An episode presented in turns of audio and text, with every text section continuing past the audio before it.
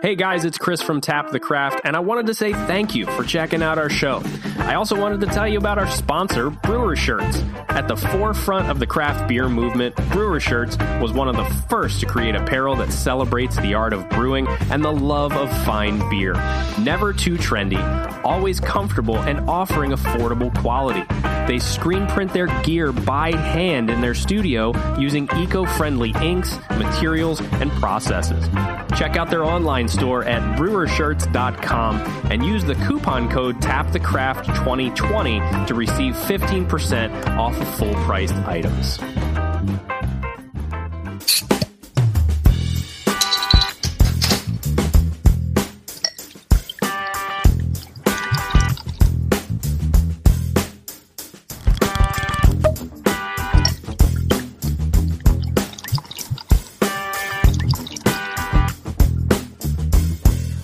Craft beer friends, to season 7, episode 22 of Tap the Craft podcast. I am Denny Luce coming to you from Boise, Idaho, and my partner in craft, the dog whisperer, and my favorite Florida man, also known as Drinking Eagle from Tampa, Florida, Mr. Chris McKenzie. How you doing tonight, Chris? And of course, what is in your glass? I am doing really well today, Denny. Like you and I were just talking about, I was fortunate enough to be able to spend the day at the beach today. Nice. Um, and you know, funny enough that you guys joke and call me Drinking Eagle. I'm about to move to a neighborhood called Indian Hills. So, oh, you're going home. and I live on Apache Lane I'm, or Apache Trail. It's not a. it's, this is just working out. Nice. Um, but yeah, today is good. Uh, and in my glass tonight, I'm drinking something again from your side of the country. Uh, it's from pFriem Family Brew. oh, oh, I love pFriem. Oh my gosh. Every time I get a hold of this stuff, or every time I can get a hold of this stuff, it's their Helles lager. And guess what? Hmm? Just like everything else they brew, it's just freaking delicious. Yeah. Um, this is not only is this, um, I mean, super clear, Mm-hmm. uh, but nice and crisp, a little bit of hops in there, nothing too overwhelming, super smooth, uh, really easy to drink. I mean, man, I wish I could get a hold of their stuff uh, a- as much as possible. But every time it comes up on you know our favorite beer delivery website, uh, I make sure I buy some of it. Yeah, you got to do Um, that. And Tom Byrne ca- hopping in real quick, and his uh, his comment was "caca." Yes, Uh, perfect. Welcome, Good to make Tom. sure. Hope you're uh, not working. You can enjoy with enjoy this uh, show with a beer in your hand. If you are working, then hey, Don't- hope you keep listening for Just hide the little bit. beer. Yeah, just hide the beer. You still do that. What about you, Denny? How are you doing today? And uh, what's in your glass? I'm doing great, fantastic, and uh, I'm excited to talk to you, Chris, and have our listeners watch along with us as we record this episode, where we have an exciting topic that was brought to us by one of our great listeners. But before we get to that, I am drinking a beer. I just poured this one. Looks like it might be a pale ale, but it's not. It's an IPA. Mm. But what type of IPA is it? Well, guess what? Uh, this is a beer from locally, Western Collective. It's the Roca Jack Cold IPA.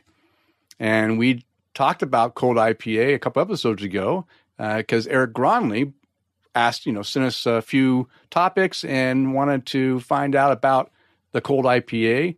And, uh, you know, sounds like an oxymoron to him. Hey, every Mhm. IPA should be cold, right? So what, what's the deal with this? And we did talk about that style. And Tom Byrne, right after we talked about it, said, Hey, Denny, I just had a cold IPA in town at Western Collective. Western Collective is a Boise brewery. And he said, You should take, you know, keep an eye on it. And sure enough, I was going through the Albertson, local Albertson store. And I always, again, I always peruse the aisle, even if I don't need beer, just in case there's something there special that I want to pick up. And sure enough, this there's a four pack of this stuck back in the back of the of the the shelf, and you know in front of it was a, their Peekaboo, whatever it or I can't remember what Peekaboo IPA or hazy IPA, whatever it is. I can't remember the name of it exactly now. But uh, and then behind it was this beer, so I grabbed it and I said, "I'm buying a four pack." Because I want to find out what cold IPA really uh, is like.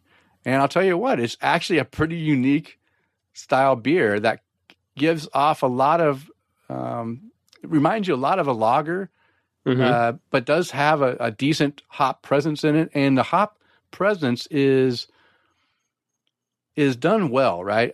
you know, we talked about some of the problems you could have if you try to add hops into the, you know, into a, a fermenter uh, and, and, do dry hopping with a lager because it's at a cooler temperature and the hops just don't, you know, play well uh, with it. And and I think that with this method they're using with the uh, lager yeast at at a uh, a higher temperature is a good alternative to give you kind of lager f- flavors with uh, with a good hop presence too when you put the hops in. So yeah, so it's good. I'm gonna take a sip.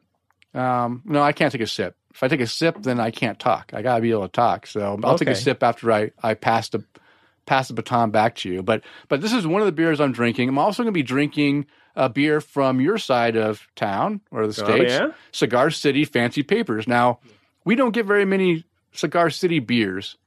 Uh, we get Jai Alai and we get you know a few things, but but not a lot of the special stuff. And then one of the mm-hmm. beers that they started bringing over to us is uh, is their Fancy Papers uh, hazy IPA.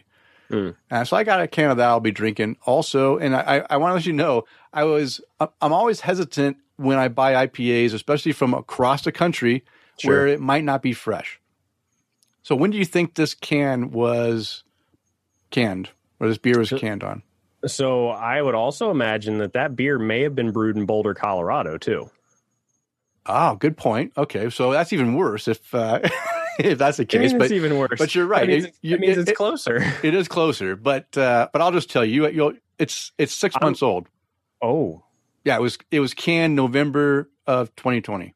Oh, so I didn't find the because on on the cartons, mm-hmm. I figured out that they print it on the inside of the flaps. You can't see what right. it is from the outside. So I found out be they, on the bottom of the can too, and it's on the bottom of the can. So I I couldn't find it on the outside of the box. I said I'll take a chance on it, you know, see how it is. And then when I, I poured it and drank it without looking at the date, and I'm like, wow, this is actually a pretty good beer. Mm. And I didn't even look at the date. I'm like, this is not bad. You know, it's not it's not the best hazy IPA I ever had, but as far as a a beer that might have come from Florida or Colorado, it wasn't the worst hazy I've had, and I actually enjoyed it. And, and Sarah enjoyed it. We drank two cans of it. We enjoyed it so much. And then I looked in the bottom of it and I said, wow, for six months old, this actually holds up pretty well. It's kind of like mm. Sierra Nevada's hazy, right? Uh, that beer can have a pretty decent shelf life and still taste good. And I think the same thing with the Cigar City Fancy Papers. It's the shelf life is actually higher than most uh, hazy IPs would be if uh, if it was something other type yeah. of brewed. So, what do you think Which about is, that? So it, it it interests me because you mentioned that um, the cigar uh, Sierra Nevada, the, the, hazy little thing. Is that what you were mentioning? Is that what you were talking yeah, about? Yeah, hazy little thing. Yeah. So it, that's one of those beers that um, the guys on the fermented reality beer cast always talk about picking up at the gas station. Yeah, yeah, gas station and, beer. and you and I probably immediately go into this whole gas station IPAs. No way. no way. Right? now, now, granted, I would have to say, kind of our experience in the craft beer world uh, may differ with with uh, a couple of those guys. Um, I'd be curious because remember Dan said that the guy at the store buys those cases just for Dan. Oh, really? That's so. Dan's the only one that drinks that. Maybe, but I mean, that's what we were talking about on our last episode. Was okay. you know, he said, yeah, he buys it for us. Like we're the only people that buy this, and I'm sure someone does occasionally too. But mm-hmm. I mean, I wouldn't imagine anybody's going in there going, okay, natty light, uh, hazy little thing. Let's give that a whirl, yeah, right? Yeah. I mean, you never know. But yeah, it's uh, it, it, kind of. I would look at that and I'd go, oof. If I've never tried it, let's give it a whirl. And um, actually, one of the beers of my new and noteworthy, which kind of falls into our whole topic of the evening, mm-hmm. Is a beer that I had that I wasn't really too fond of when I first had it. Okay and we'll talk about that a little okay. bit more. So. All right. Well, you know what, Chris? Let's get in to the meat of the show. But like I always like to do, I in case we have anyone new listening to the podcast, I want to explain what Tap the Craft podcast is all about. We are an educational podcast. We focus around celebrating all things craft beer because we want to help you, our listeners, along in your craft beer journeys and adventures. And you're listening to episode 178. We're recording on Monday, May 17th, 2021. And in this episode, we will discuss why IPAs are so popular. And like I mentioned earlier, this topic was brought to us by one of our listeners, Jeff Seiler.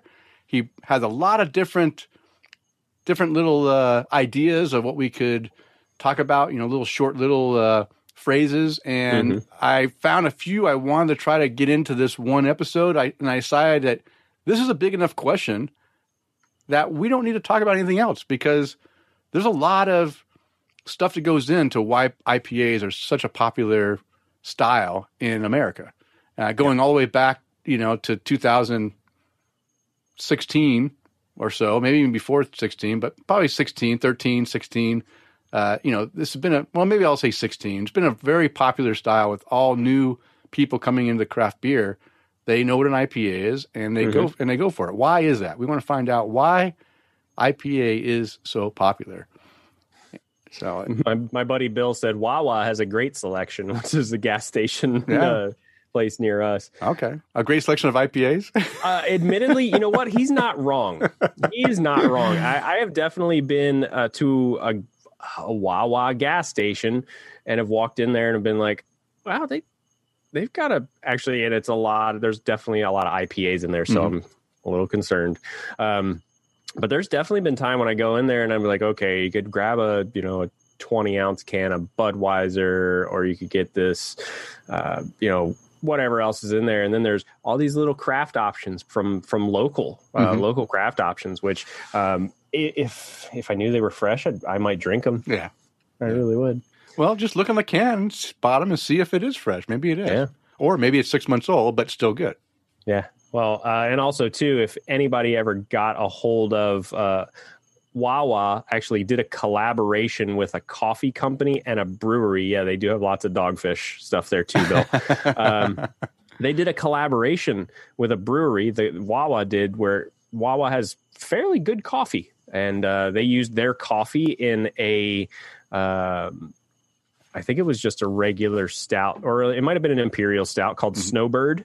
Okay. Which is what we call people that come down to Florida mm-hmm. every year, and uh, and it was actually a really good beer. It was they sold it in four packs for I don't know 16, 17 bucks. Oh wow! And, and uh, picked it up on just hey look, it's part of our job, Denny. We we, we get paid very poorly for it as far as financially, but mm-hmm. hey, look, the experiences and the fun yeah. and the people just make it that much better. That's right. So, That's right. Um, yeah. So. Okay, well, you know what? As you can tell, Chris and I can have some great conversation, and uh, that's what you can expect from us as we go through this episode. So, Chris, wait. Uh, let's talk about our Patreon supporters. Okay, okay, let's talk about. It. I was, I, I, I was going to switch things up just to keep it mm. fresh, and then oh, I, okay. I did. I ran out of time.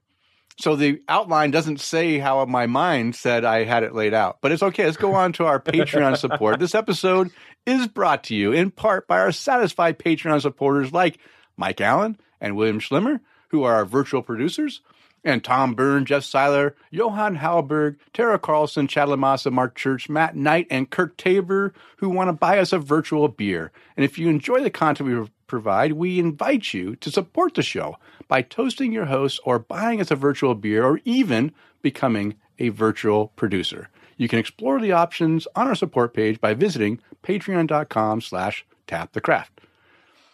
Okay, so let's get into some feedback from our last episode. Now, to recap, in case people haven't don't remember what we talked about, we talked about black IPA. Mm-hmm. Uh, in that conversation, the black IPA and the topic, it came up with the bad naming of a black and an IPA, meaning pale ale. It's an oxymoron. And then we had you know other people originally you know, wanted to change the name to Cascadian Dark Ale and how dumb that was. And then I carried on after that topic and talked about a little bit of a rant about maybe we should think about breweries should think about being more consumer friendly to people that aren't familiar with beer that might understand things in a different way like you know just making it more simpler and so i went on a little bit of a rant now, I'm not on a crusade necessarily to change it. Mm-hmm. I would just like to see breweries step away from traditional style categorizing and, and maybe go to something that's a little bit easier. And yeah, can it get crazy? And can you end up having beer, you know, beer styles that are just on a can that have 15 words? Of course you can. But you know what? Hmm. You already have that on cans of beer. That now they say it's a it's a New England hazy double IPA uh, with these three hops and this whatever you know. It, it, they already have a lot of descriptors on there. So um, yeah, you're not going to stop breweries from doing that no matter what. But I just thought, yeah, it might be easy. Well, guess what? Not everyone agreed with me. And our old buddy John Ream decided to write Chris and I a little email rant one morning, or not email, but a, a text text uh, message, thinking that Denny's gone crazy, bonkers is the word he used. And you know what? Maybe I am bonkers, but um, I just uh, I just thought it was funny that John sees no reason whatsoever, uh, you know, to to change it, and you know, yeah, that's okay. Everyone has their own opinions. Uh, I just think that with the way that things are going with beer judging and, and competition and stuff, and people are entering all kinds of styles that aren't really the style that they're entering it in, just to be recognized, uh, it really means nothing then, right? If you if you're brewing a if you're brewing a beer that's through these style guidelines that are said this is the style it should be, yet it's brewed a different way that would normally be you know considered that way and, and getting credit for it, you know, I don't want to I don't want a cream ale that's uh that's a Helles Lager, right? Helles Lager shouldn't be winning cream ale competitions. That's a, you know, it's a complete different beer. depends on well look it just depends on how you brew it if you know if you brew it and it's not lining up with the style guidelines well you just enter it into a new category yeah, yeah. But the other thing that, that's frustrating me is that everything is called IPA. I've listened to so many podcasts talk about brewers that said, you know what, um, I you know they they feel forced to put an IPA on there somewhere, no matter what how stupid it looks, whether it's cold IPA or black New England IPA or whatever it is, right? They make a beer. If they don't have IPA on it, then it's not going to sell because people want IPAs. So it's a pale ale, and then, and people are like, well, I don't want a pale ale, but I'll drink this session IPA. Then they'll call it a session IPA instead of a pale ale. You know, it, it just uh, or or other styles. Like there's even been more bizarre ones that that they go all the way off. You know, that's a totally different beer, and they just add IPA, and people say, "Oh, this is great," even though it's nothing like an IPA. Uh, I don't know. I, I get tired of that. I want to see people just appreciate beer for the what they want. If they want hoppy beers, they can go order a hoppy beer, and they know they're going to get something that's going to be, you know, high in, in bitterness. If you want a high alcohol beer, just and it's hoppy, hey, just say I want a strong hoppy ale, and that's what they get. Yeah it's always nice to keep things simple Yeah, but you know yeah. But I, that's I okay. definitely get it It's okay, but but he was the only one that complained. So I guess other people didn't. You know, I thought I'd have more people that were uh, calling me out on it, but no one wrote in but, but John. that's that's also john's job Yeah, yeah, yeah. we we also had a comment from Kyle Lilly. Uh, he he went off, or he went and, and wanted to give his input on the naming for Black IPA. He thinks it should be India Black Ale. Okay, but uh, I mean, again, the India name, it's not really going to India, right? no but hey, India Black Ale. If people understand that uh, IPA is India Pale Ale and they like IPAs, then maybe India Black Ale is you know works too. It's all good. Yeah. yeah And, and he also says he loves my ranch. Okay, all right.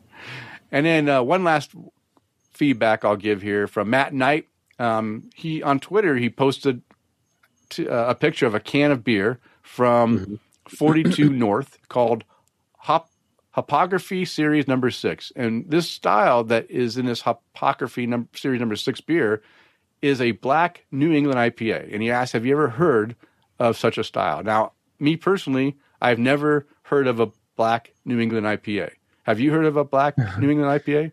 um no Okay. because i mean normal is wouldn't it have to be hazy Yeah. Yeah. How do you know it's hazy? Because you can't Well, see, then- you can't see through it. This is starting to sound like a math question. if uh, if New England IPAs are hazy and black IPAs or Cascadian dark ales are dark, couldn't a black IPA be also a black New England IPA all at the same time? Yeah, the answer is six. Yeah, Uh, yeah. that is. That's right. That's a math question. So Mm-hmm. Yeah. So I don't know. I've never. I. I mean, it doesn't surprise me. I. I don't know. Again, New England IPA as long as it has a citrus backbone to the hops and it's Mm-hmm. cre- it's got that smooth body, uh, soft hop Mhm. character, um, and it's black, that's fine. I don't know if just the fact it's black or if it also has roasty notes, how that plays into it, right? It becomes more like a black IPA, but it's New England style. So maybe it's instead of using piney, it's using uh, citrus hops. Maybe. Yeah. I mean that, that's possible. As my favorite saying goes, Denny, only one way to find out. That's right. Try it. So hopefully Matt drank it last night, and he he'll be on the. Uh, we'll be talking here in a few minutes. But before I get on to uh, your segment, Chris, and we maybe learn from Matt how this beer is. Uh, if you would like to contact the show, we we really enjoy having feedback and listener questions and just interacting with our listeners. So just write us an email. You can do that very easily. Just send it to tapthecraft at gmail.com. We also like to interact on Twitter and Instagram. Our handle is at tapthecraft. And of course, follow us on Facebook. We have a lot of people watching us live right now. And uh, you can interact with us on Facebook and, and see some articles we're posting and see a lot more be, uh, stuff going on. And of course, watch this video if you if you want to see us live uh, at facebook.com slash tapthecraft. And of course, we do have our own webpage at tapthecraft.com. All right, Chris, let's continue the conversation because now it's time to untap the craft and see what our listeners are drinking according to Untappd. Certainly, we'll get into that. But you Oh. mentioned all the, all the comments from our Okay. social media Yeah. right now. Jeff Seiler said that there's a BP gas station outside, or I'm sorry, in Sylva, North Carolina, has an amazing beer selection. Hmm. I, I, I'm pretty sure Sylva is right outside of Asheville. Uh, Mhm. Jeff, correct me if I'm wrong. Um, and then my buddy Bill McElwain said um, he's also trying his first uh, "You're My Boy Blue," which is from Brew Bus right here in Tampa. So um, Tom Burns says, "Let's collab on a hazy brute Cascadian Indian black lager." Oh my gosh, I he just I don't know what to say about that. That's uh, yes, crazy. you should say yes, Yeah. right? Just, look, if you don't like that that specific one, Denny, try another. try another one. It might, it might work with me, but yeah, that one, it's got a. I mean, that collab would be great because it's got a lot of things I enjoy in beer. Uh-huh. I just don't know if I want to enjoy it all together. It might just be a little too much. All right, all right, all right. Well, let's get into this. Uh, let's get into our uh, Untap the Craft, guys. Remember, if you want to be featured on our Untap the Craft segment, make sure you're following me on Untappd at MCK one three four five, and uh, we'll read your check-ins if you check in within 24 hours. Uh, of our recording. So, speaking of Mr. Matt Knight, uh, guess what? Oh. He's drinking a Hopography Series 006 by 42 North Brewing Company. That's the exact beer that you were just talking Yes. about, Okay, Denny. good. So, so Matt writes a lot of flavors here: malty, hoppy pine, and some hints of coffee and chocolate. Flavors are well balanced without too much of one flavor smacking you in the face. Different, but good. Can, says it's a black New England IPA. He gave it four and a quarter caps for that beer. Oh, so he, well, he liked it. yeah, uh, and it does. There's a picture on uh, on on Untappd. It, it says Black New England IPA. Yeah. looks hazy AF if you want to look at it. But uh, Um, but he said again. He said it was it was piney, Mhm. and he said um, the, the chocolate roasty notes. So right. I can I can maybe take some roasty notes, but I really it really has to be more citrusy or at least tropical. Yeah, I mean some some other flavor than pine uh, to make it New England style. yeah, yeah.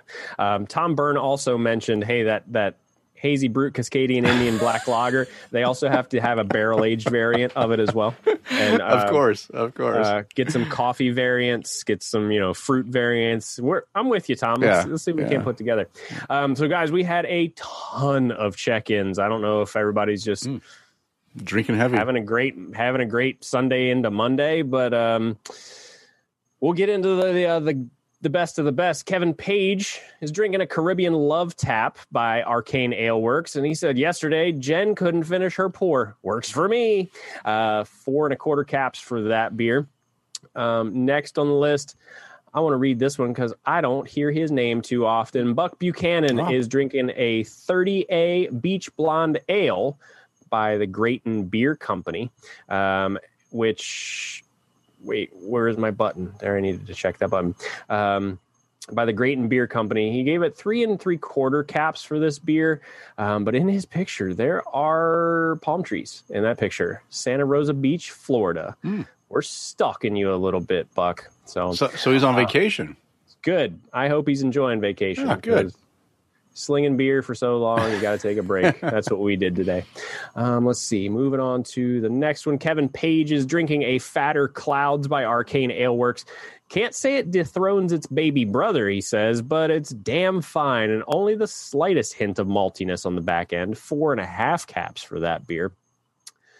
Um, let's see. Going up the list, going up the Will D is drinking a Void Shaker. I haven't read this brewery in a long time either. By Funky Buddha Oh, Brewery. oh, oh wow. They fell out of favor with you. a while- Extremely. A while, Uh, back. four caps. Uh, or he just writes simply well played. Uh, their Void Shaker, if I remember correctly, is a, an imperial stout that they do a barrel age treatment of.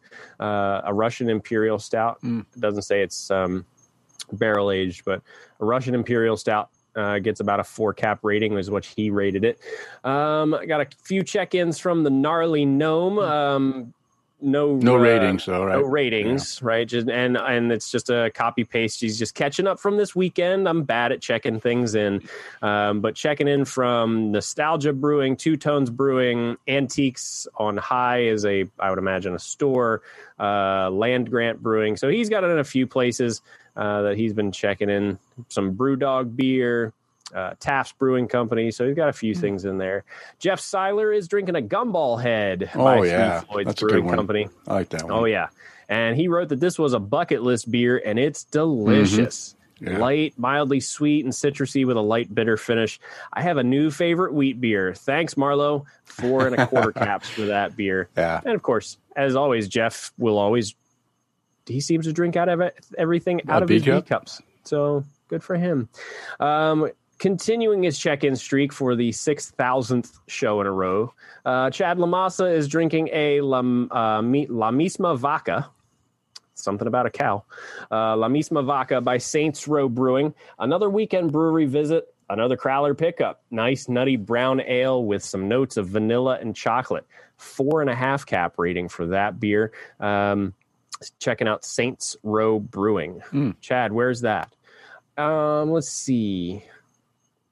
Some burial beer being checked in by Mike Allen. Mike's uh, Mike's been in the Asheville area, if I remember correctly. yeah. He, he- Um, he had uh, the Metallic Vessels 2021 by Burial. The coffee is subtle at first, but it blends nicely with the dark, rich, malty backbone. Mikey Likey, four and a quarter caps for that beer.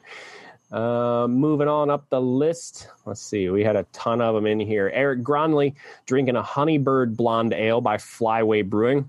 It's rounded and very smooth. The honey floral sweetness up front is tasty, and there's a nice crisp finish, true to style and well done. Four cap rating for that one. Uh, Got to read this one too. Jeff Seiler drinking a drinking lunch by Maine Oh, Beer yeah. Company. What do you rate that Man, one? Four and a half oh, caps nice. And well deserved. Got this on draft. Love this beer. Old school deliciousness, piney and fruity. Yeah, I love that beer too. He said with a yummy bitter finish. Four and a half caps on that one. Uh, good for you, Jeff. It looks like you got that in a 32 ounce growler, if I'm Oh, seeing wow. that picture correctly. Nice. So good for him. Uh, Ryan Whedon is drinking a Pampered Palate Juicy Triple IPA. I used to work at a restaurant called the Pampered Palate um, in Maryland. Uh, didn't last very long. And it's four cap rating on this one, no notes. Uh, but this is by the O'Connor Brewing Company. And then scroll on up some more. Chew Your Beer, or, you know, Robert, as we actually know him, but Chew Your Beer. Oh, I'm excited to see that you got some of this.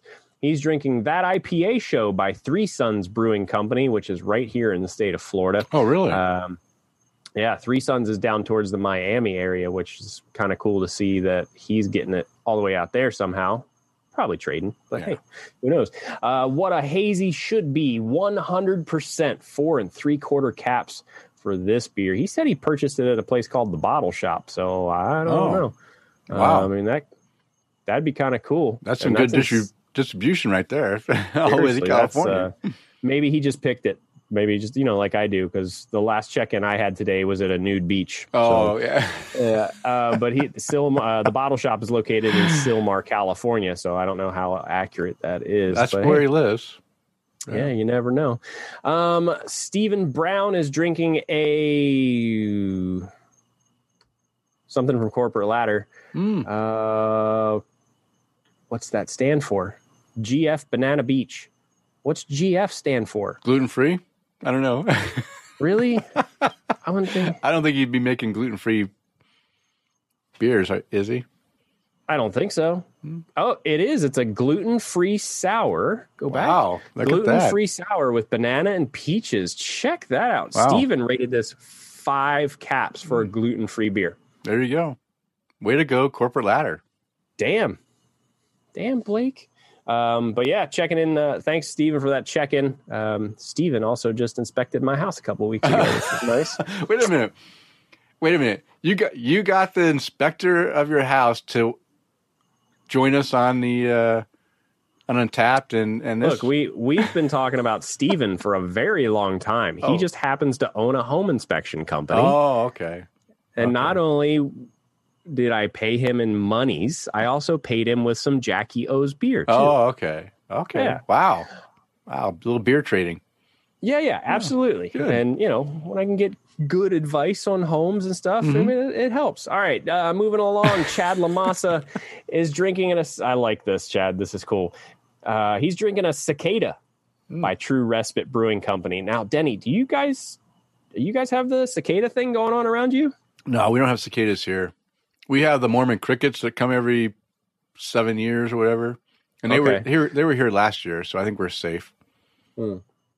So yeah, I think we're um we're starting to see some of them around here too. Not really anything bad. Uh, I can remember the last time that they showed up in Maryland. Mhm. Uh, you know, 17 years ago. I remember going driving in the parking lot of a nearby mall, Mm. and it looked like just it TV static. You remember the black and white TV mhm, static? mhm. That's what it looked like around the parking lot lights. It just Yeah. looked like TV static. It was insane. Um, Yeah, we But we, so we had a so in 1981 i think it was when i was living in albuquerque new mexico uh, we, they had a cicada swarm come through at that time so i remember you know how rough it, look, it was like you said it Yeah. looks like just you just see all these oh my goodness. flickerings A- And granted, I- you know, from us specifically, uh, Tara Carlson said that cicadas avoid southern Maryland. Oh, Oh. hey, good for you. I wish they'd avoid central Florida. um, but uh, I don't remember them really causing any issue. Like they just they were here, they were they annoying mess because they were yeah. everywhere. they make a mess and then the Uh, cleanup afterwards was a pain i remember Okay. like mowing them up in the grass and stuff it was crazy Yeah, that's that's free fertilizer. Yeah. I, I don't want to hear it. Um, he said he wanted to just check in again to share the cool can art by the awesome spicy mustard designs, which I'm not familiar with those guys. Um, but they're the ones that do a lot of True Respite's artwork, and True Respite does some pretty cool artwork. I have, uh, I think, two of their labels on magnets stuck to my Hmm. beer fridge right now, so they do some really cool stuff. Um, moving on up the list, Matt Strong. Speaking of Northern Maryland, Matt Strong is drinking a hippie trap by Union Craft Brewing. Uh, he gave that four and a quarter caps. Matt is the owner of Sit Means Sit in uh, Northern Baltimore. So right by you, Chad, if you need your dog trained. Um, there's a couple of check-ins from me, and we're gonna talk about my beers here in a little bit. Keep on scrolling. Tara Carlson is drinking a Lost in the Mist by Idiom Brewing Company. Some days you just need a double IPA. Today is that day. What's it say on the bottom? It says uh, canned 11 15 2020. Uh, pinkies out for fancy Pinkies paper. out. Pinkies out. Mhm. Okay. Fancy papers. Um, she said it's a little sharp, but it has been in the fridge for a while. So, Lost in the Mist from Idiom Brewing Company, three and three quarter caps for that beer. Um, also moving up, Florida Steve is drinking a Slam Dunkle by Tivoli Brewing Company. He's drinking that at uh, the Untappd at home check in, and he wrote nice caramel notes, and I hit refresh before I stopped reading. like an idiot. Wow, what a noob. Yeah, right. Nice caramel notes from the malt. Pretty easy drinking. Not bad. So I oh so I meant to hit the refresh button, but the Facebook like bookmark is right under my uh, refresh button, so it took me to Facebook. Ah, okay. Great. Um, and let's see. Two, one more from Buck. So he's got he's got two check-ins here. Uh, Divide and Conquer by Idle Hounds Brewing Company at the Brass Tap. He said, not a chance it's 100 IBUs, probably more like 45, or, this IPA is old. I don't know. My guess, Buck, is that it's old. It's probably old. if it's at the Brass Tap, it's probably oh. old. Oh. Just, okay. just my inside kind of information. Anyway, and he's also drinking a Salt Life Lager by Salt Life Beverage Company at the Brass Tap.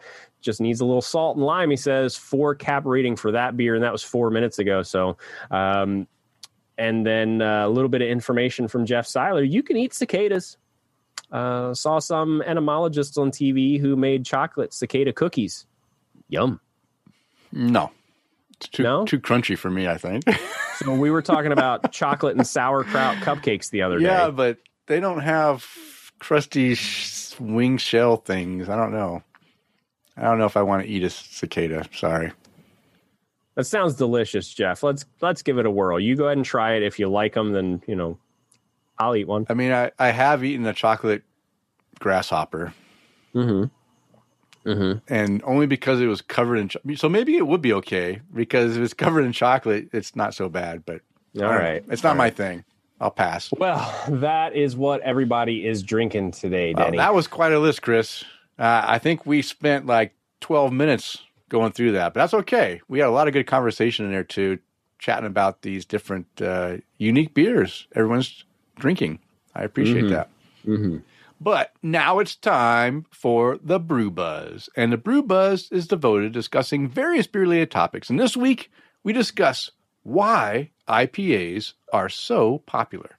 And again, this was brought to us, brought to my attention as, as a, a possible topic by our great listener, Jeff Seiler, who is watching us live on Facebook Live and interacting with us.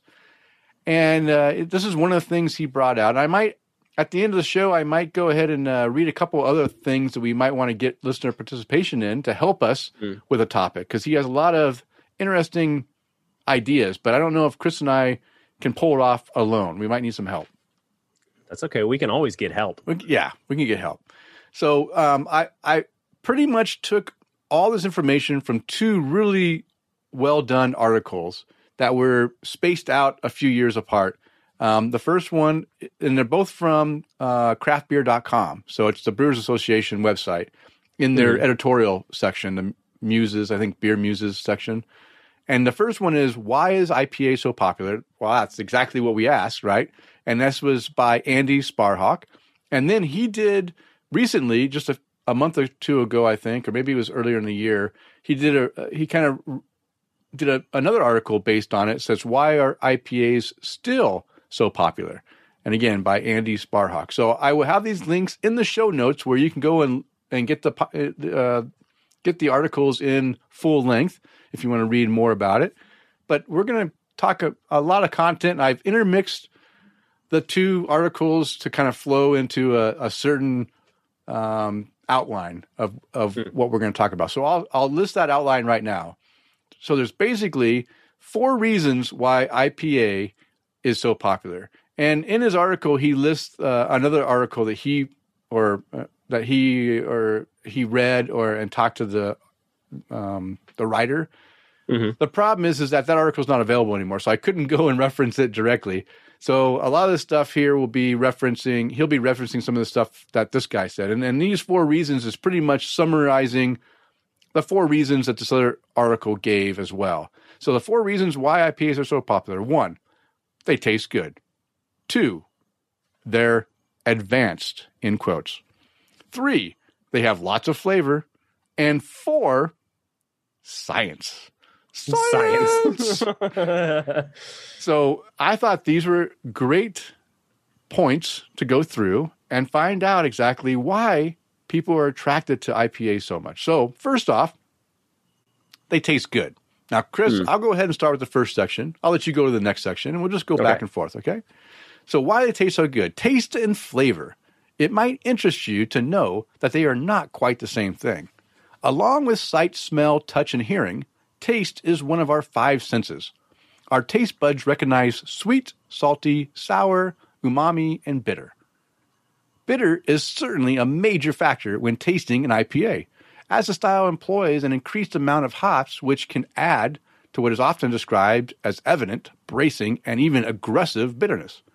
Since everyone has slightly different tastes, what may be evident bitterness to one craft beer drinker may be bracing to another. And I think this is a good point. Everyone has a different sensitivity to bitterness. Some, like myself, I really like bitter things. And other people, like my wife, they don't like bitter things. Although she likes IPAs, but she doesn't mm. like, like, you know, I drink my coffee black, nothing in it. I like coffee for the flavor and the bitterness. It doesn't scare me, and I enjoy even harsher bitterness in my coffee. But my wife doesn't like coffee that is bitter. She likes her coffee that is sweet and mm. you know milky and you know like you know more dainty, uh, which is fine. And everyone has uh, you know a different appreciation. Now, it's funny because I always give her a bad time that she only likes IPAs that are like strong West Coast. I mean, I mean she likes other IPAs, but the ones she likes the best are strong West Coast, piney, mm-hmm. hopped bitterness, and she wants that bitter finish. But she doesn't like bitter beer. Okay, mm. I, I, you know, it doesn't make any sense to me, but uh, but that's okay. So that's something to keep in mind is that uh, what a lot of beer drinkers, especially when they first start out, uh, if they're not used to the bitterness, that may be overwhelming for them. And it's not until they get more accustomed to enjoy, you know, to being familiar with that bitterness that they'll be able to embrace it and and realize that it's not as overbearing as they might have once thought. And that, mm. honestly, I was one of those people. I know it's hard to believe, but back in the early 90s, I enjoyed what was then um, Redhook's ESB, extra special mm. bitter.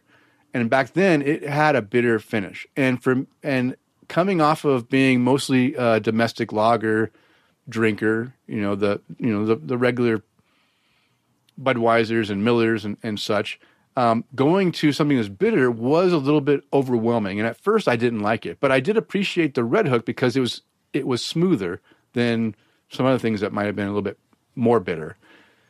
And then I learned to appreciate that bitterness and uh, and really enjoy IPAs as it got to the later 90s. So it only took a few years before I started really finding beers that had a slight bitterness that I could really appreciate, and then going into the ones that that had that severe bitterness that I really was searching after. So, all right, Chris, why don't you go to the next section? All right. While taste is one of our five senses, flavor is considered a synthetic taste or a synthetic sense, where a mix of stimuli come together and our brain works to recognize, record, and recount a certain flavor. Taste plays a role in flavor, but all the other senses work in cooperation to create flavor too. Mm-hmm. When you drink an IPA, you experience a lot of different components, but your taste buds can really only tell you if what you're experiencing is sweet, bitter, sour, salty, or umami. In this case, there might be some sweet and bitter, but when the taste of an IPA is paired with the aroma and golden color, you sense flavors like grapefruit, pine, roses, etc. Yeah. So really cool part about um, kind of flavor and utilizing senses and things like that. A lot of the flavors that we taste come specifically from our nose. Mm-hmm. Yeah. Right. Yeah. Our olfactory senses. Mm-hmm. So, uh, being able to taste things, like they said in, in that part of the article, is hey, you've got four or five uh, really tastes, but when you can combine the way that your nose and your brain works, mm-hmm you can taste a whole lot more. Yeah.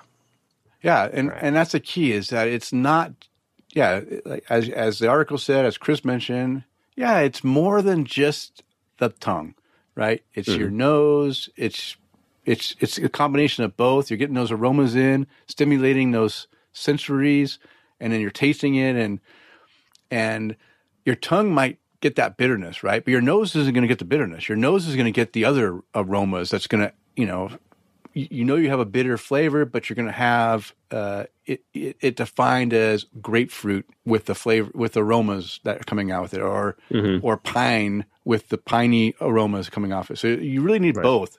If you don't have both, you're just going to have bitter, right? You're going to tongue to say bitter, bitter, bitter. That's not going to help me.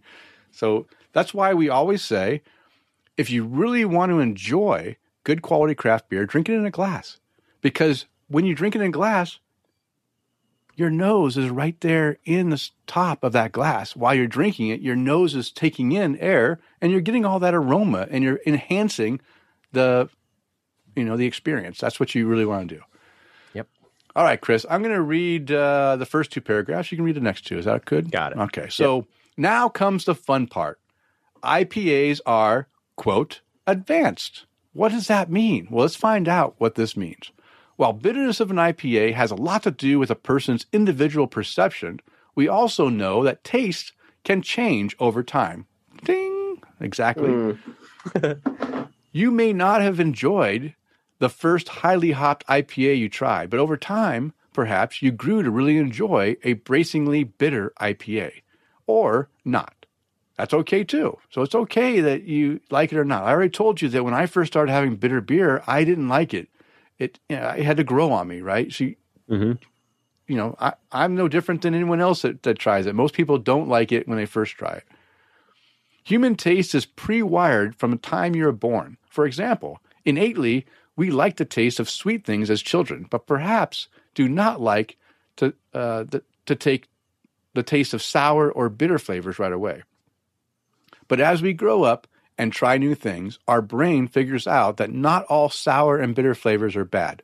Such is the case with IPAs. Yeah, it's a good a good analogy there, right? Because I mean that's how you're taught at a young age that something's bad, right? You put it in your mouth, it's bitter, spit it out, right? Pss, pss, pss, you know, it's not good. Um, so as a child, you know it, it's bred into you that bitter is bad, and this is all part of the. Now I can't remember if I actually wrote this in. Oh yeah, never mind. I'm not going to explain it because Chris, go ahead and explain why this is so. Why this is so. Before I do that, I'm about to crack open a new beer. oh, what do you got? this That's is a Black uh, Panther. You know what? I wish I wish this was not a shrink wrapped label because this is definitely one I would like to uh, to keep. But this is uh, a coffee porter from Burial in uh, in Asheville, and uh, I don't know. The beginning is after the end, is what it's called. Oh. I've heard of that beer before. No, someone Yeah, else has so- had that beer before.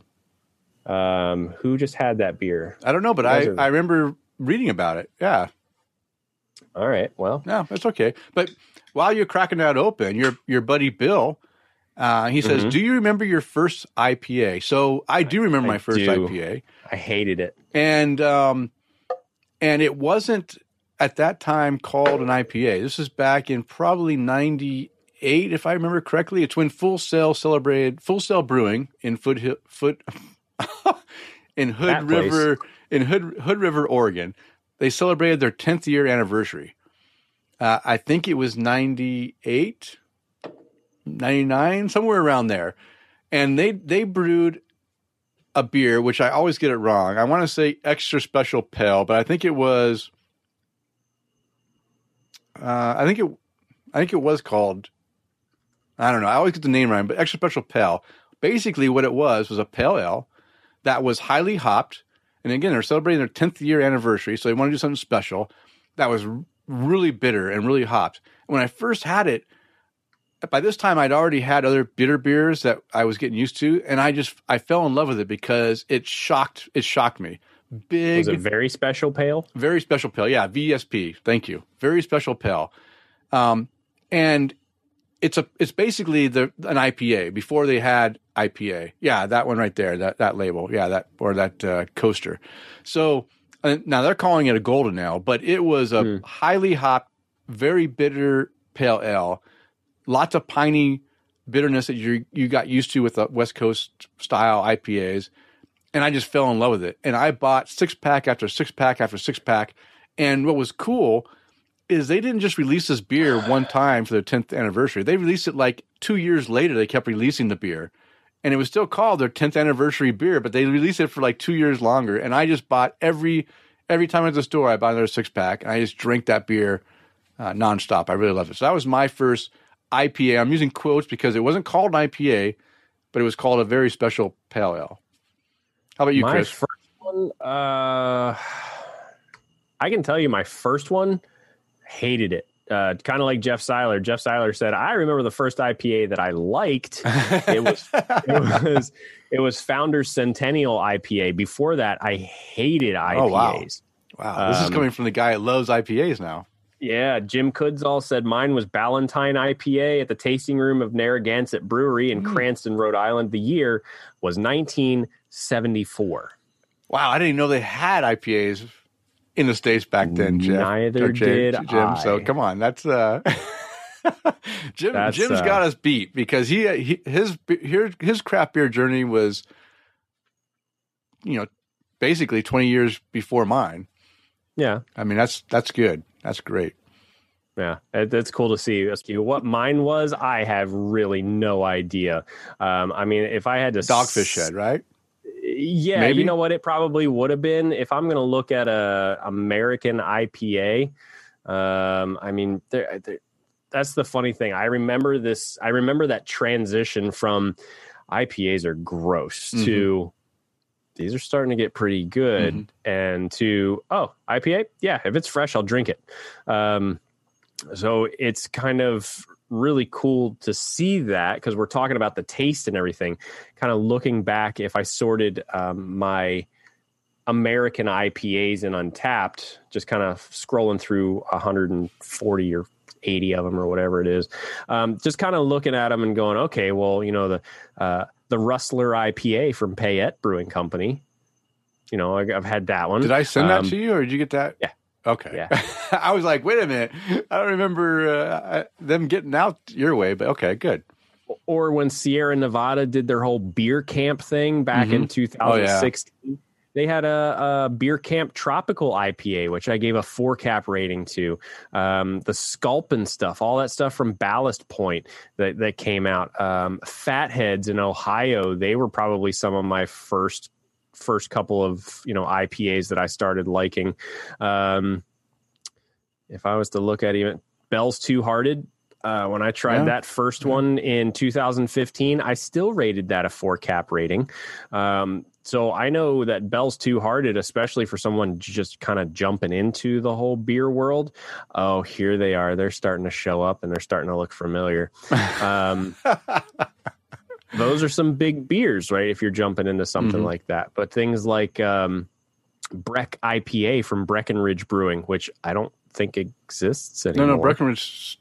was it Brecken? Oh no, it was was it Boulder Beer? Boulder Yeah, Beer. Boulder Beer's gone. Yeah, but Breckenridge Which- is still brewing. Yeah, I, I had their Mojo IPA, Boulder Beer's Mojo IPA, which I only rated three and a quarter caps, but it may not have been the freshest. So, um, Wobble IPA from Two Brothers. Yep, that was actually it. Wobble IPA Oh. from Two Brothers Brewing Company, uh, which I think they're out of Pennsylvania.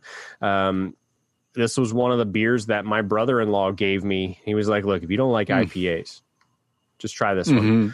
Mhm. um, which he's the one that led me down the path of that whole. I'm sorry, Two Brothers is based out of Warrenville, Illinois, um, but they're he's the guy that basically taught me the whole hey look if you don't like a specific style just keep trying the beers. You'll find one that that you do like.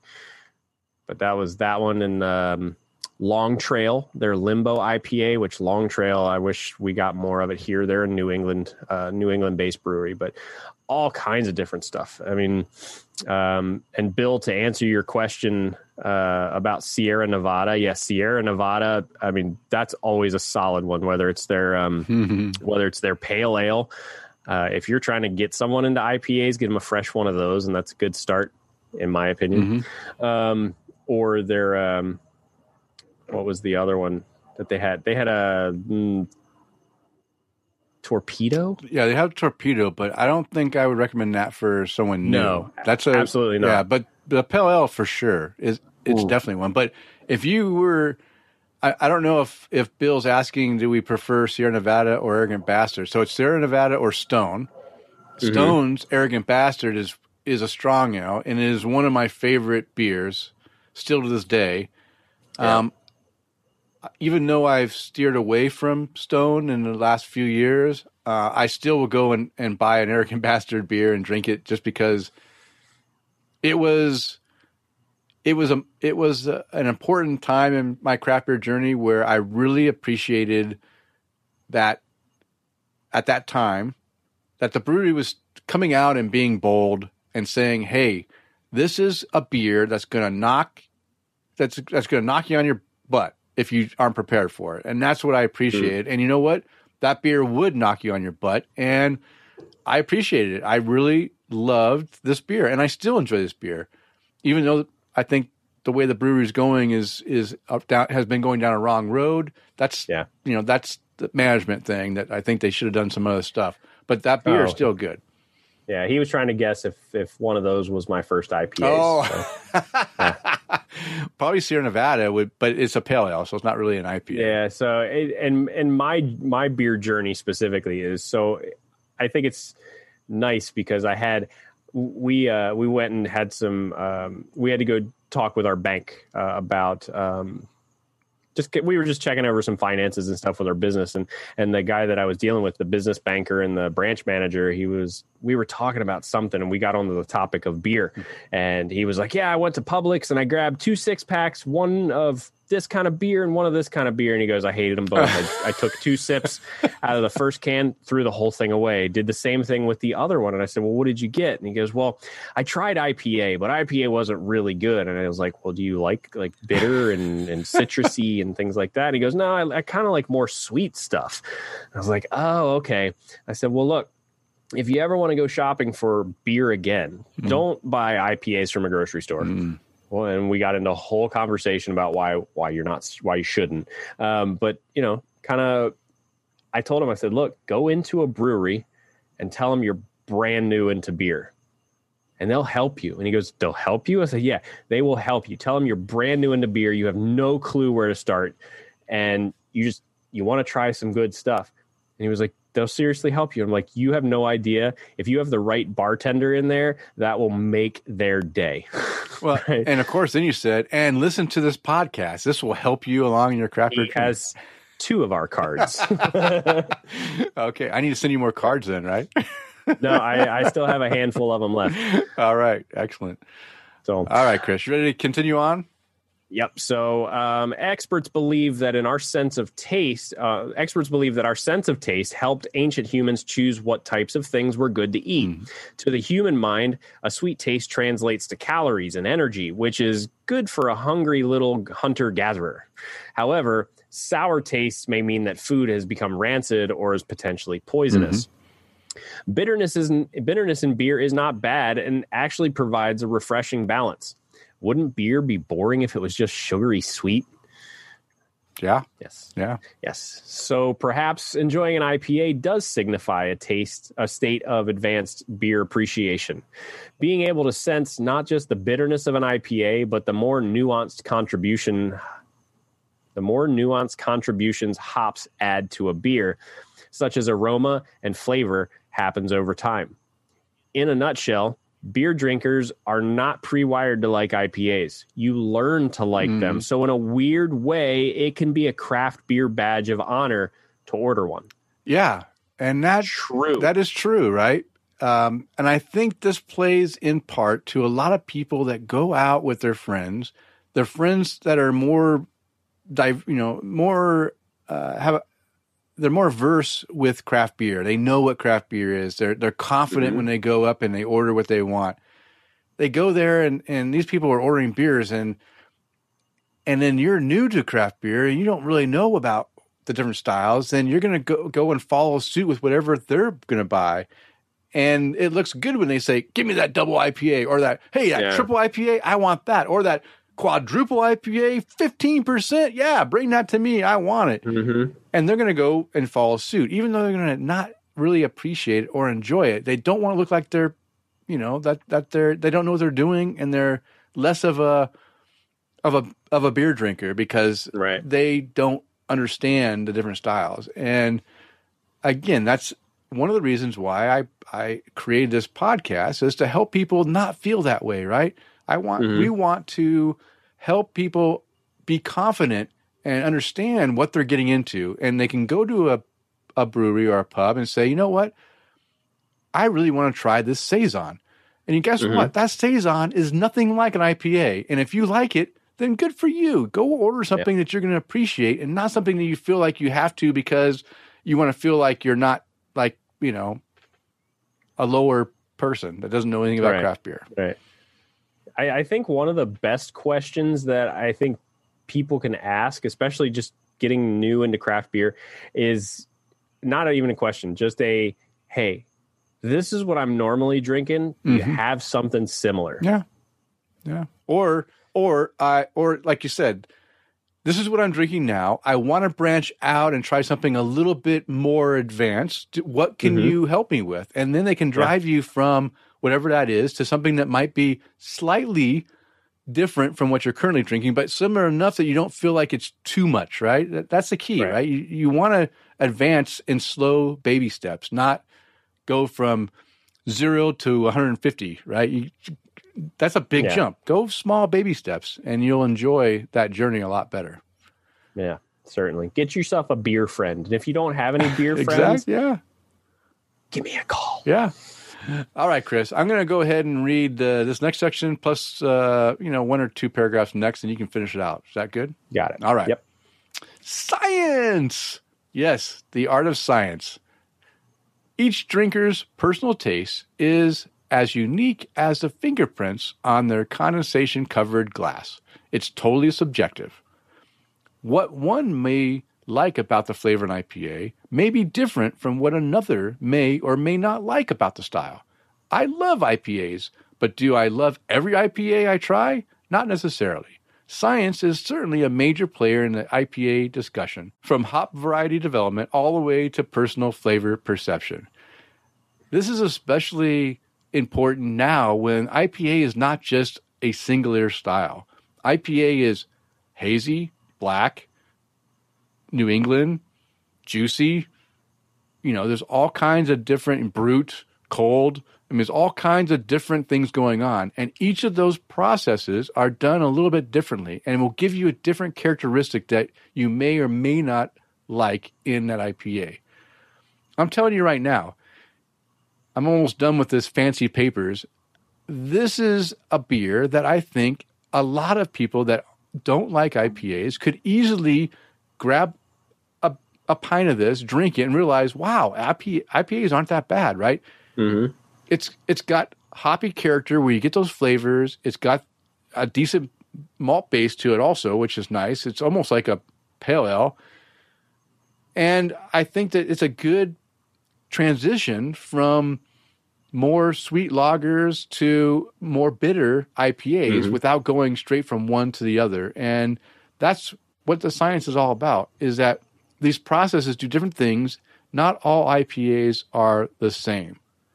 West Coast are not New England IPAs. Brut is not a cold IPA, right? I mean, they're they're different. They're a whole different beast, but they all have that IPA name because the processes are different. They're using different yeasts. They're diff- different biotransformations that are going mm-hmm. on with the yeast that they're using, with the hops they're using, and the temperatures, and when they're you know when they're putting them into the whole process. It all plays into how that IPA is going to be defined and turn out. And so you can't just see IPA and say that IPA I don't like because there's a now there's a wide window from a IPA that's more closer to you know regular ales and in ones that are closer to the the old school IPAs that people don't like. So there's a big transition between and and really the science defines you know how that that uh, whole curve occurs. All right. So now there's some other interesting insights that I gathered from these articles I wanted to kind of spell out here. So I'll read a couple of these and then I'll let Chris finish us off. Other interesting insights. One of the reasons that IPA has gained favor seems obvious. More breweries, like the most ever, are making them. offering them to consumers and more consumers who come of age with an awareness of flavors that IPA IPAs possess, uh, which, which is flavors being one of them, uh, are the reasons for IPA's popularity. Though it wasn't long ago that America did not really have flavor. Now, this is going into the, the history of America with flavor. White, uh, bread was white, coffee was only available in crystals. Could you imagine? Mm. Sanka. Oh yeah, only having freeze dried coffee. I mean, if if if that was the case that we still only had freeze dried coffee, I would be hating coffee, right? I mean, yeah. I enjoy grinding my bean and and brewing my coffee and having that bold flavor. Uh, mm-hmm. And crystals just don't give me that flavor I want. I mean, maybe Folgers does, but you know, not for me. Uh, and beer was bland, and yeah, beer was bland back then, right? It didn't have a lot of stuff going on. It was made a certain way. Um, over time, the United States has become more aware of flavors, and the country's craft beer is a part of our food identity. New beer drinkers are used to bold flavors. IPAs are bold, they're mysterious. They may be more prevalent than ever, but IPAs aren't status quo. While they still may be all those things to newcomers to craft beer, to the everyday craft beer enthusiast, the IPA is the old standby. It is also a safe pick when you don't know what else to choose. All right, I agree. It's uh, it's funny, but in the adult schoolyard known as a tap room, that's such a good analogy. Where your choice of beverage might seem scrutinized, a beer geek with a lack of confidence can order an IPA with confidence instead of shielding their voice when ordering a Hefeweizen. So the other beaks, other beer geeks can't hear you can't go wrong ordering an IPA in front of your buds. It shows you know about beer. It shows you're advanced from fizzy. You've advanced from yellow fizzy lager, and IPAs can represent an advanced knowledge of beer or a refined palate. But with the caveat, IPAs are popular because they're advanced, but not the most advanced. exactly, and that's a good point. It is, but it, it isn't. Uh, yeah, it's a very good point. Yeah. They, I, yeah, if you think about that, that they are advanced kind of beers, but yeah, th- think of some of the sour beers that are being brewed now. Think of mm-hmm. some of the yeah. Belgian beers. I mean, Belgian beers go back for a long time before IPAs, yet some of those styles are very, I mean, maybe they're not advanced, but they seem advanced because yeah. the the the flavors are so complex, complex and so, yeah. and so wonderful. Even going back to our Kveik yeast uh, mm-hmm. topic that we talked about, those are those are farmhouse ales brewed from wild fermentation of this Kveik yeast. Yet they're very complex and very advanced as far as flavor wise compared to what we get in more cleaner beers, right? And so there's mm-hmm. a lot of it's a good statement. I like that statement. Yeah, I do too. Um, IPA is not the pinnacle of craft status. The best part about its popularity is that there are still things to experience, to learn, to appreciate about all beer. Mm-hmm. IPAs represent a range of beers that are very obvious. We are sensitive to bitterness and we recognize bold citrusy flavors. It's like studying surrealism. just, I just went to the Dalí Museum the other day. Yeah, I know. I left this in for you. That's why I wanted you to read this part. uh, this style of art leaves no doubt about what the artist was trying to paint, but that's not the only style of art. Yeah, yeah. I I thought this was. I, I almost cut this out, but then I thought it does. It it kind of makes sense, right? It's it's not it real. It's surreal. It's you know it's you you feel like you understand it, but you don't really understand it. Mm-hmm. Yeah, and it, it's and it's and we'll finish it and uh, we'll finish the story with this last uh, couple of sentences that IPA is surrealist art. Mm-hmm. The artist paints, and you see exactly what they want to express.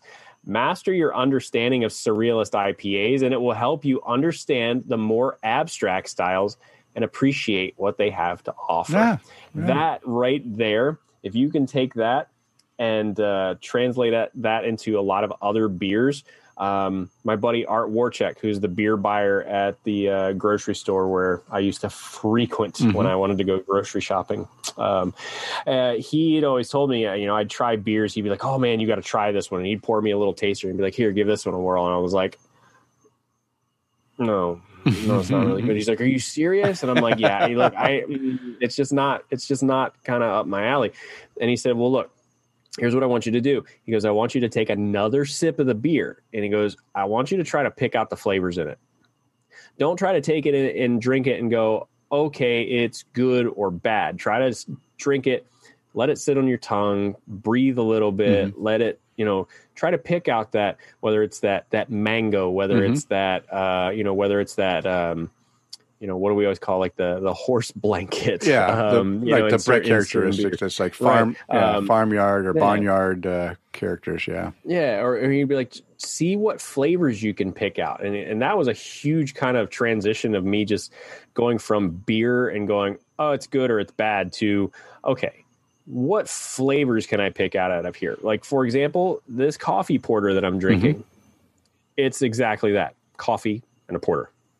There's nothing special about it. It's good. I'll say that. Mm-hmm. There's nothing. It, there's nothing in there where it's it's got a cool name and cool label art, but it's not something where you're like it's got this mm-hmm. and barrel aged and this and vanilla and cinnamon and all that. It's it's simple. It's beer flavored beer. Yeah. It's definitely coffee. There's definitely a little roast to it and it's cool because you can pick out a lot of little flavors in there. There's chocolate in there. Mm-hmm. There's definitely some roastiness in there, or just under being burnt flavors yeah. from that coffee, yeah. right? Yeah. So take your time and taste your beer. Yeah, yeah. Enjoy it. Enjoy it. Mm-hmm. Well, that is why IPA is so popular. We just told you why it's popular. Why don't you give us feedback and tell us why it's so popular with you? Did some of these items, uh, you know, really resonate with you and you understand that, yeah, I feel the exact same way, let us know. We'd love to read your inter, read your comments and questions and feedback on the show for our next episode. All right, Chris.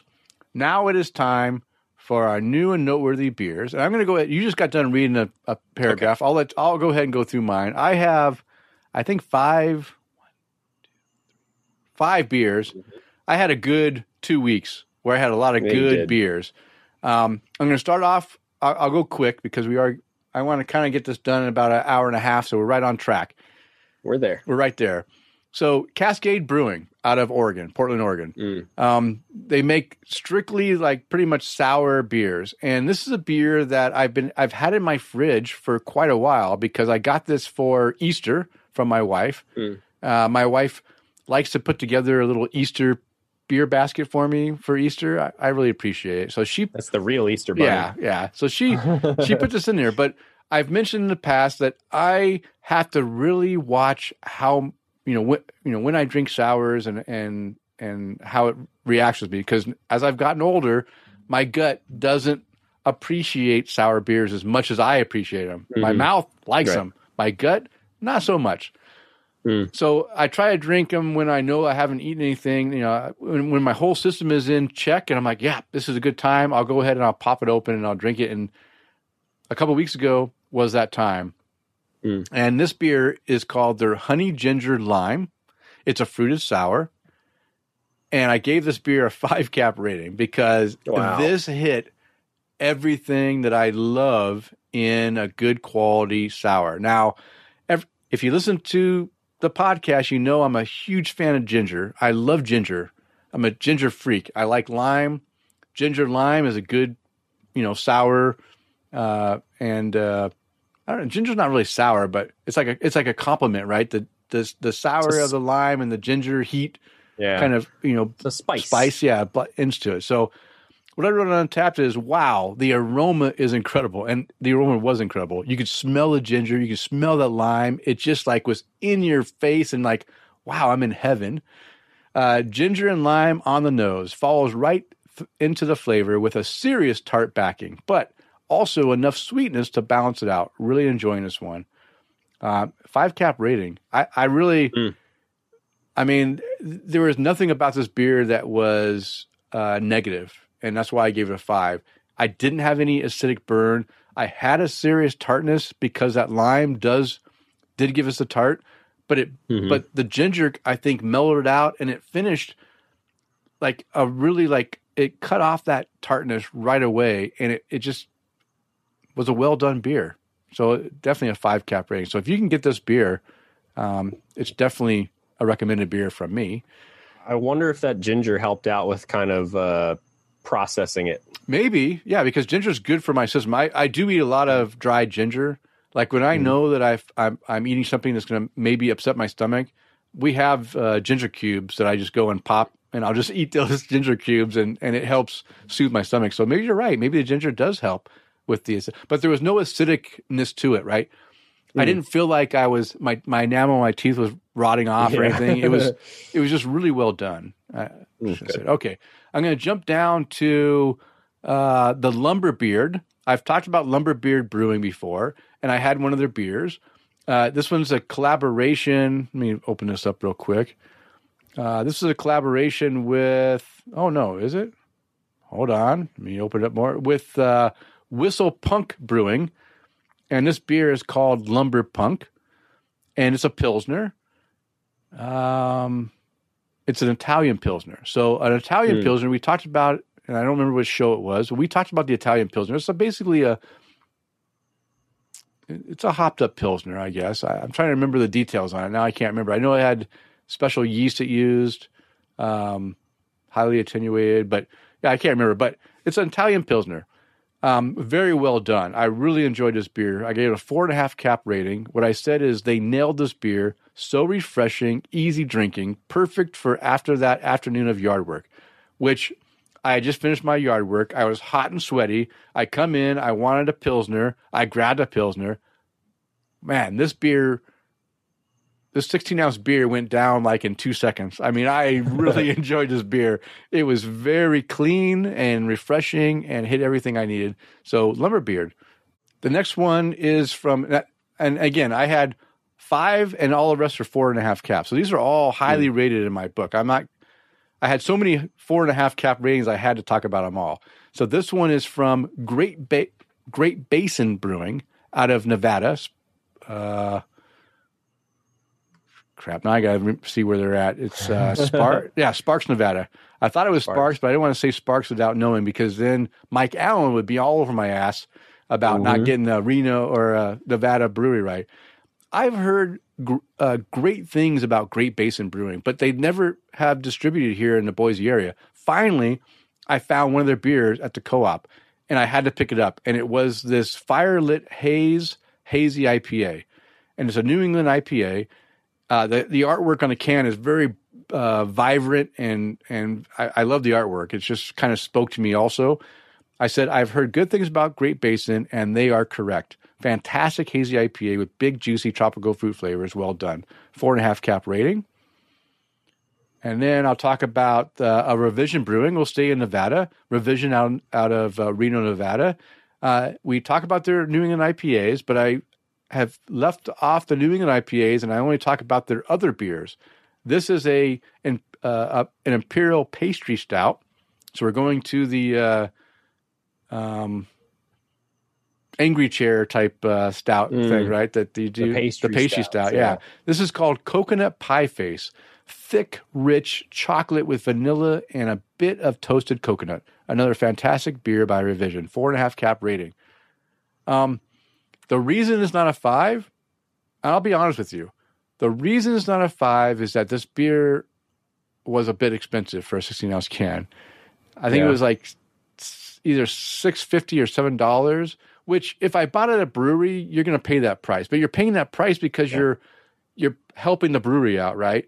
Mm-hmm. When you pay the price at a store, I know it's the middleman getting the price, right? It's all the distributor yeah. and every in the store. Everybody has to get their little piece. And I thought that at six and a half or seven dollars, I can't remember exactly the price that that I enjoyed the beer, but I didn't think I've had other beers that had similar qualities that kept the price reasonable, right? And yeah. that's why I, I lowered the half the half percent or half cap. Just being honest with you guys. Mm. And then the Lime, big basin, Lumberbeard. Oh, Should be your last one. one more. Oh shoot! I gotta go back. Sorry, I, I thought I was in the right direction. Um, this is a brewery from Montana, and uh, my buddy Bob, uh, he, his son uh, went to school in Montana, and he had gone and visited, and he visited this brewery, Map Map Brewery, Map Map Brewing, and he said, "Man, the IPAs are great here," and I've heard good things about Map Brewing IPAs myself, and so he um, provided two.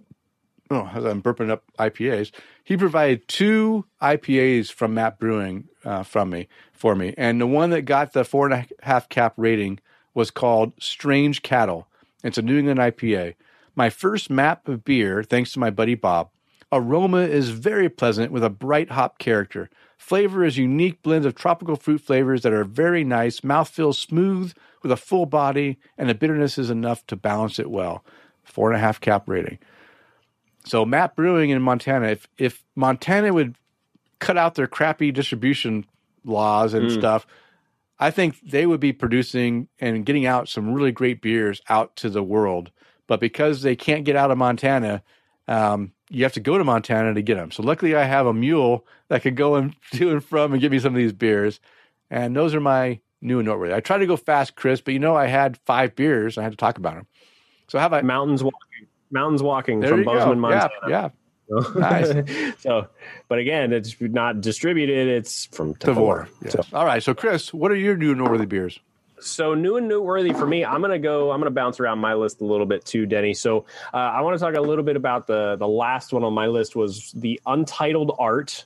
Um, out of Wisconsin, I believe, and Corporate Ladder right here in the Tampa area. They did a collaboration called Peaches Sour a la Mode. Now, peaches, oh my god, this is one of my favorite flavors ever. So, um, this was actually given to me from uh, from our buddy Joel over at uh, the Fermented Reality Beer Garden.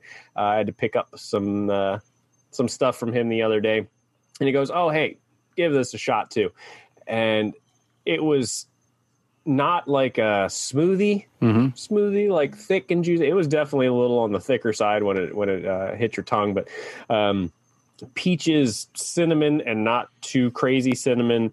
Definitely um excuse me some graham cracker flavor in there.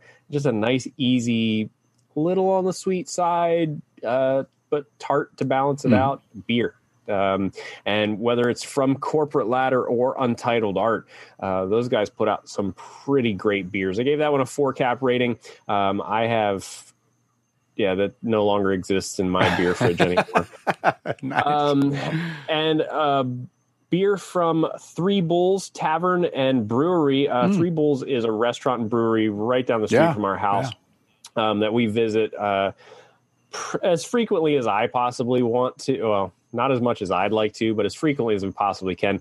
Uh, Tracy and her husband Jim um, not only make some pretty amazing food, but Tracy is one hell of a brewer and especially over the past few uh, i guess past couple of years you and i denny have talked a lot about beer flavored beer so um, that girl can brew some great beer flavored beer. They're all classic styles. They're all um, just like this one that i'm going to talk about is their foreign export stout.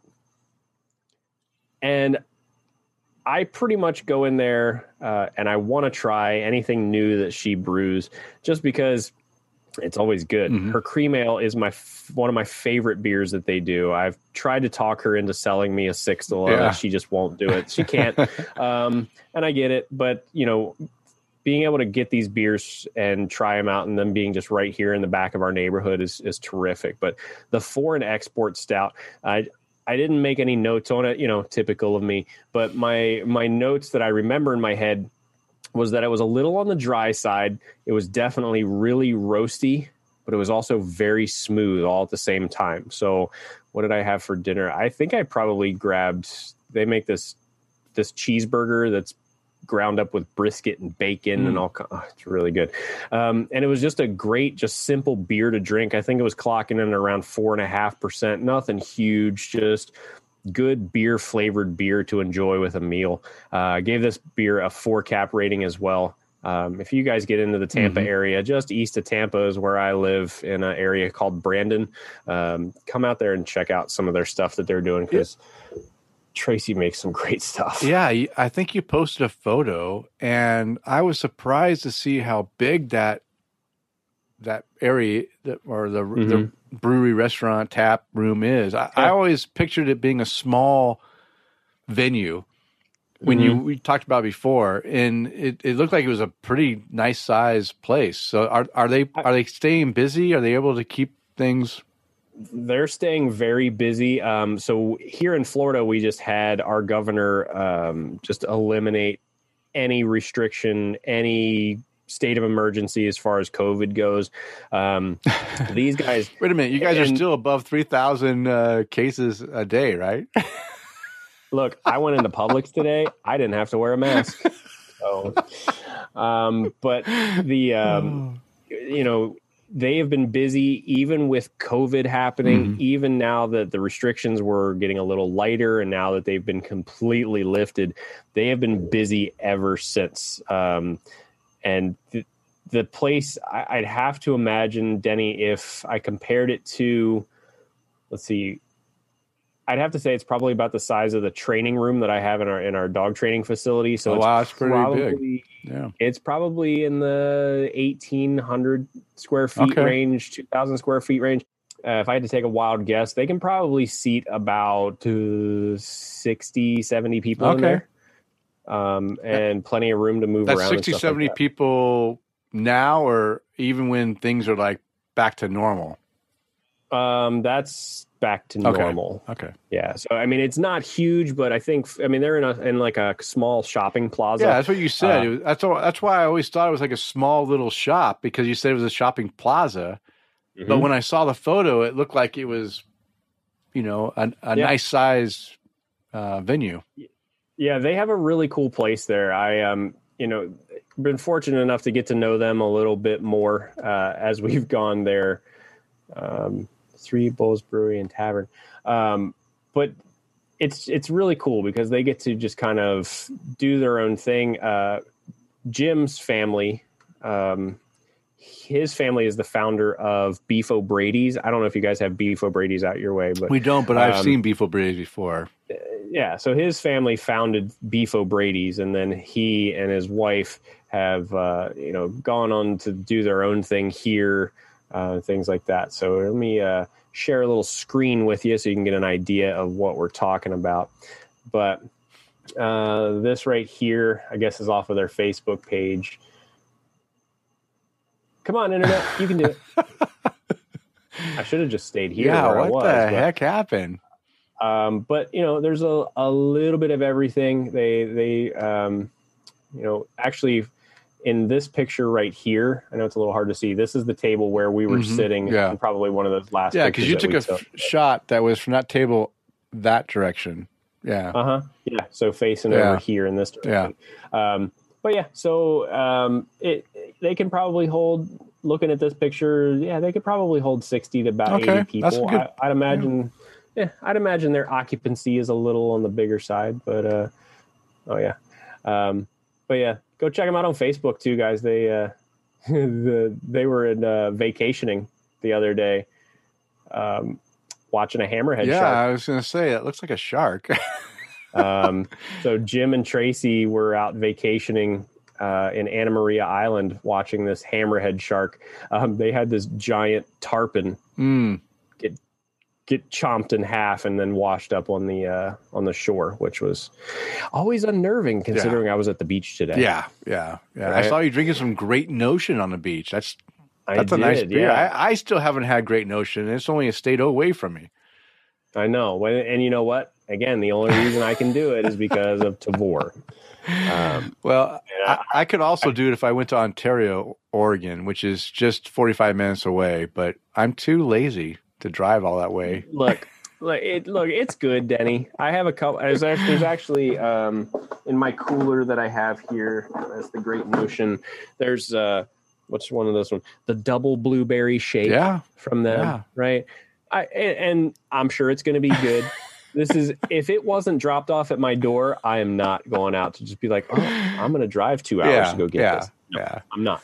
Um, even in my hey, let's go stand in line at six in the morning days. No. Yeah. I got you. I got you. So, it's good. cool to experience, cool to drink. Um, but uh, you know, it's it's fruit smoothies. Um, so four caps on the the foreign export style, and the last one I want to talk about is from Coppertail. Now, you and I had the opportunity to speak with um, Ken, Coppertail's Ken COO, Yeah. not Dr. Ken Fouch, doctor, right? right. So, um, guys, we'll uh, put a link to the show right up here uh, if you want to check out that episode that we just did with uh, the Fermented Reality Brewcast, where we got to talk to the COO or Chief Operating Officer of Coppertail, Yeah. and um, we talked a little bit about this beer on that episode. Yeah. Free Dive. Yeah. It's their it's their IPA, Mhm. right? Nothing crazy. It's their um, flagship IPA is one of their beers.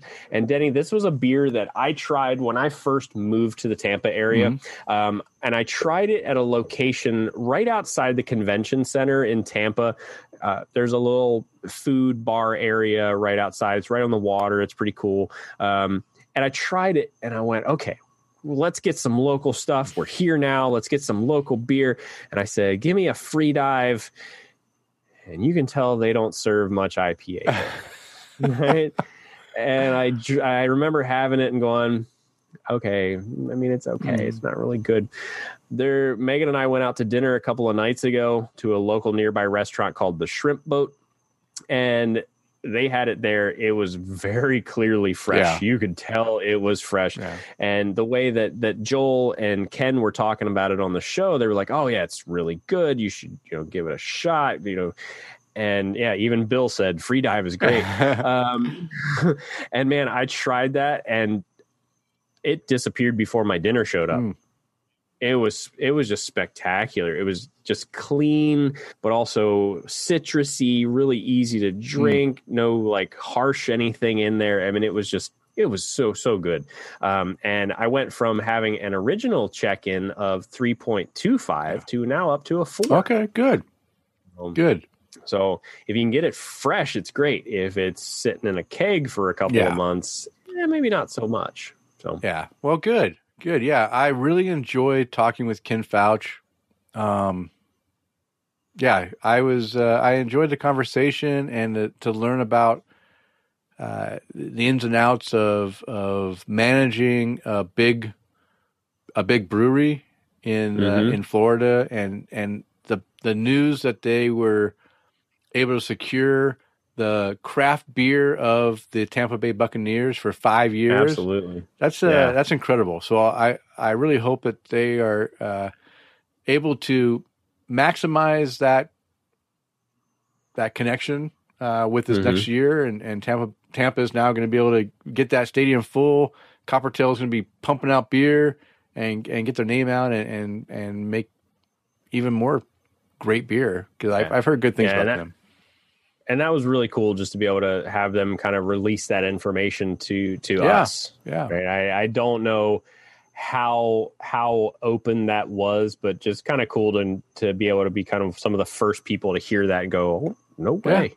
Right? That's that's that's a big thing. I mean, Raymond James Stadium, where the Tampa Bay Buccaneers play, is mm-hmm. monstrous, and I I kind of like the way that he put it. And you know, not to quote him, and this is going to be paraphrasing, but just you know, the Bucs weren't happy with AB and yeah, Bev stuff yeah. They want us. or or, or yeah, they they wanted to kind of mix it up a little bit. They were they weren't thrilled. I I can't remember the exact way he put it, but they were just like, eh, they're all Yeah. right.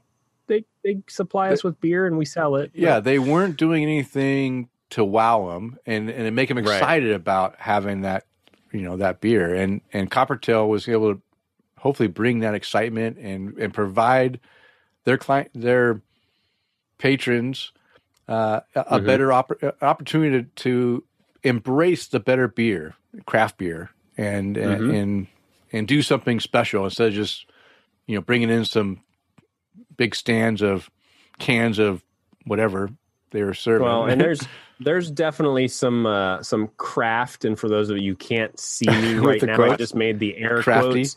There's, there's some very crafty options here in the Tampa Bay area uh, that definitely just a quick glance you could say, hey, yes, they're a craft beer, and they certainly are as far as the criteria goes.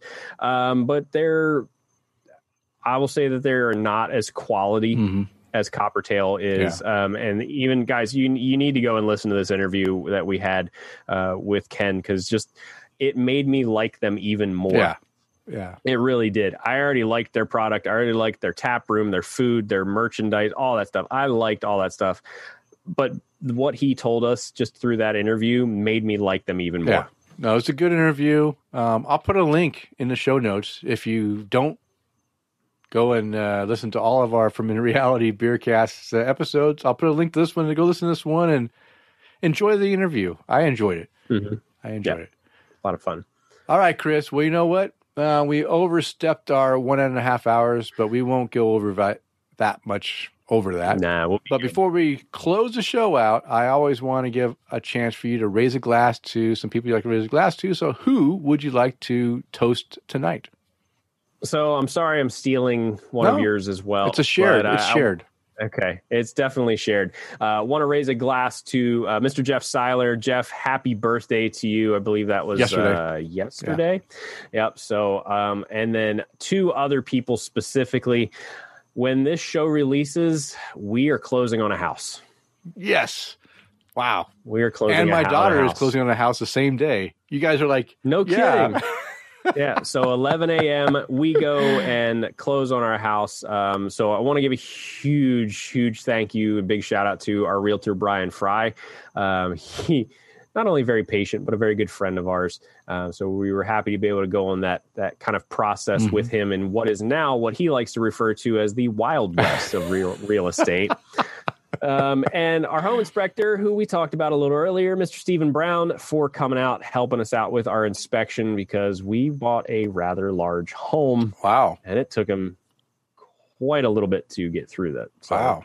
Um, so we, Got a uh, plantation out there, huh? uh, we so we we we got a house on 1.25 acres. Uh, we have we have a 3,500 square foot home. uh, Wow. With a handful of bedrooms, handful of bathrooms, all that good stuff. So we wanted to be able to get in there and go spread out a little bit. Okay. Um, so Oh. we're really excited to get in there, getting get closed, but I couldn't have done it without those two guys, and especially with Steven being a good buddy of mine, beer related friend, you know, being able to walk up to him and go, Hey, as your friend, Mhm. would you buy this house? Yeah. And he goes, Yeah, Okay. I would. That's good. All right. That's good. Okay. All right, Denny, what about you? Who would you like to raise a glass Well, to this well, evening? first I'll raise I can because I don't a little death. I, I wait in a little of death. I don't want to mix my IPAs with my dark uh, ales or dark. okay. So I'm drinking out of the can, which this is okay because it tastes. I think it tastes better in the can actually than it does in the glass. but it's Hmm. got really good flavor. But I raised my can to our Patreon. Toast tonight is Mark Church out there by John at Trek by Trek Brewing. Trek Brewing. That place. Uh, Mark Church, thank you. You normally he's online. I don't know if he's online tonight watching us, but uh, cheers to you, Mark. Thank you for your patronage. And then, of Mhm. course, Jeff Seiler. Um, yeah, his birthday was yesterday. I raised my can to you. Um, I also just want to say, man, it warms my heart when I see the interactions of our listeners that never knew each other before they came together with the Mhm. show. And yet they are connected through Facebook and, and Twitter and other media, and they interact and they wish people happy birthdays and Yeah. well wishes and everything. And and yesterday, Eric Gronley, uh, I saw a post. Um, other people may have also done it, but I specifically saw Eric Gronley's uh, post to Jeff Seiler's uh, page that just wished him a happy birthday, and that just warms my heart because we're bringing people together that may have never ever come together before, but they they're brought Mhm. together by the craft beer. So cheers to all you guys. Uh, thank you for uh, being great listeners and for interacting and and sharing your craft beer journeys with all of our listeners. We really appreciate that. And of course, since you mentioned that you're closing on Thursday, I also want to raise my can to my daughter Haley, who is signing and closing on her first house on Thursday as well. So cheers to you, That's Haley. awesome. Cheers, Yeah. Haley. N- Now, not cheers to me because Friday I'm driving to Pocatello to move her from her apartment to her new house. So I'm going to be Yeah. dead when it comes time to record the show on Monday for the Fermented Reality Beercast. So don't expect much from me on that uh, recording. That's okay. We'll, we'll, we'll carry you along okay. if we need to. Okay. All right. And also, being a former serviceman, I want to raise my can and thank all those who have served and are currently serving in the U.S. military services protecting our freedoms. I hope you all that are deployed can return safely home very soon. And Chris, why don't you go ahead and give a toast out to our sponsor? At the forefront of the craft beer movement, Brewer Shirts was one of the first to create apparel that celebrates the art of brewing and the love of fine beer. Never too trendy, always comfortable, and offering affordable quality, they screen print their gear by hand in their studio using eco friendly inks, materials, and processes. Visit their online store at brewershirts.com and use the coupon code TAPTHECRAFT2020 to receive 15% off full priced items. All right. And you can find the beers and the links to the articles mentioned on a show note on the show in the show notes located on the show post at tapthecraft.com. Good catch. I so did, proud of I you. didn't mess it up this time. I heard the other one right here. My mind, the whole time I was saying it, was saying open forum radio, open forum radio. But Ooh. hey, it's okay. I, I corrected. Uh. I made it. And if you'd like to follow us on social media, I can be found on Twitter, Instagram, and Untappd at Loose Crew. And Chris, how can our listeners follow you? You can hardly ever, if never, find me on Twitter at Chris underscore McKenzie 82. I'm never there uh, unless I get a, a notification that says, hey, so and so mentioned you. Uh, or you can find me on Untappd and Instagram at MCK1345. And of course, guys, you can interact with us on everything social media. Everything's at Tap the Craft. That's right. It is last call. It's time to bring the show to a close. We want to thank you for downloading and listening to the show. We ask you to please tell a friend, of course, subscribe on whatever you listen to our podcast. I'm going to cut that out because I think it, Okay. I, I actually enjoy saying all these different services, but you know what the services are. You can find us everywhere. So just go ahead, subscribe, like, leave us a review. We appreciate it all, but we want you back every two weeks. Um, because as a reminder, we do release a new episode every two weeks. We're not a weekly show, we're a bi weekly show. Now go out. But if you want Yeah, us. I was going to say, if you want us to be a weekly show, go check out our friends at the Fermented right. Reality Beer. That's Guy. right. That's right. Yes, got that plug in there. Go ahead, son. All right. Now go out there and spread the good word of craft beer. Cheers. Cheers.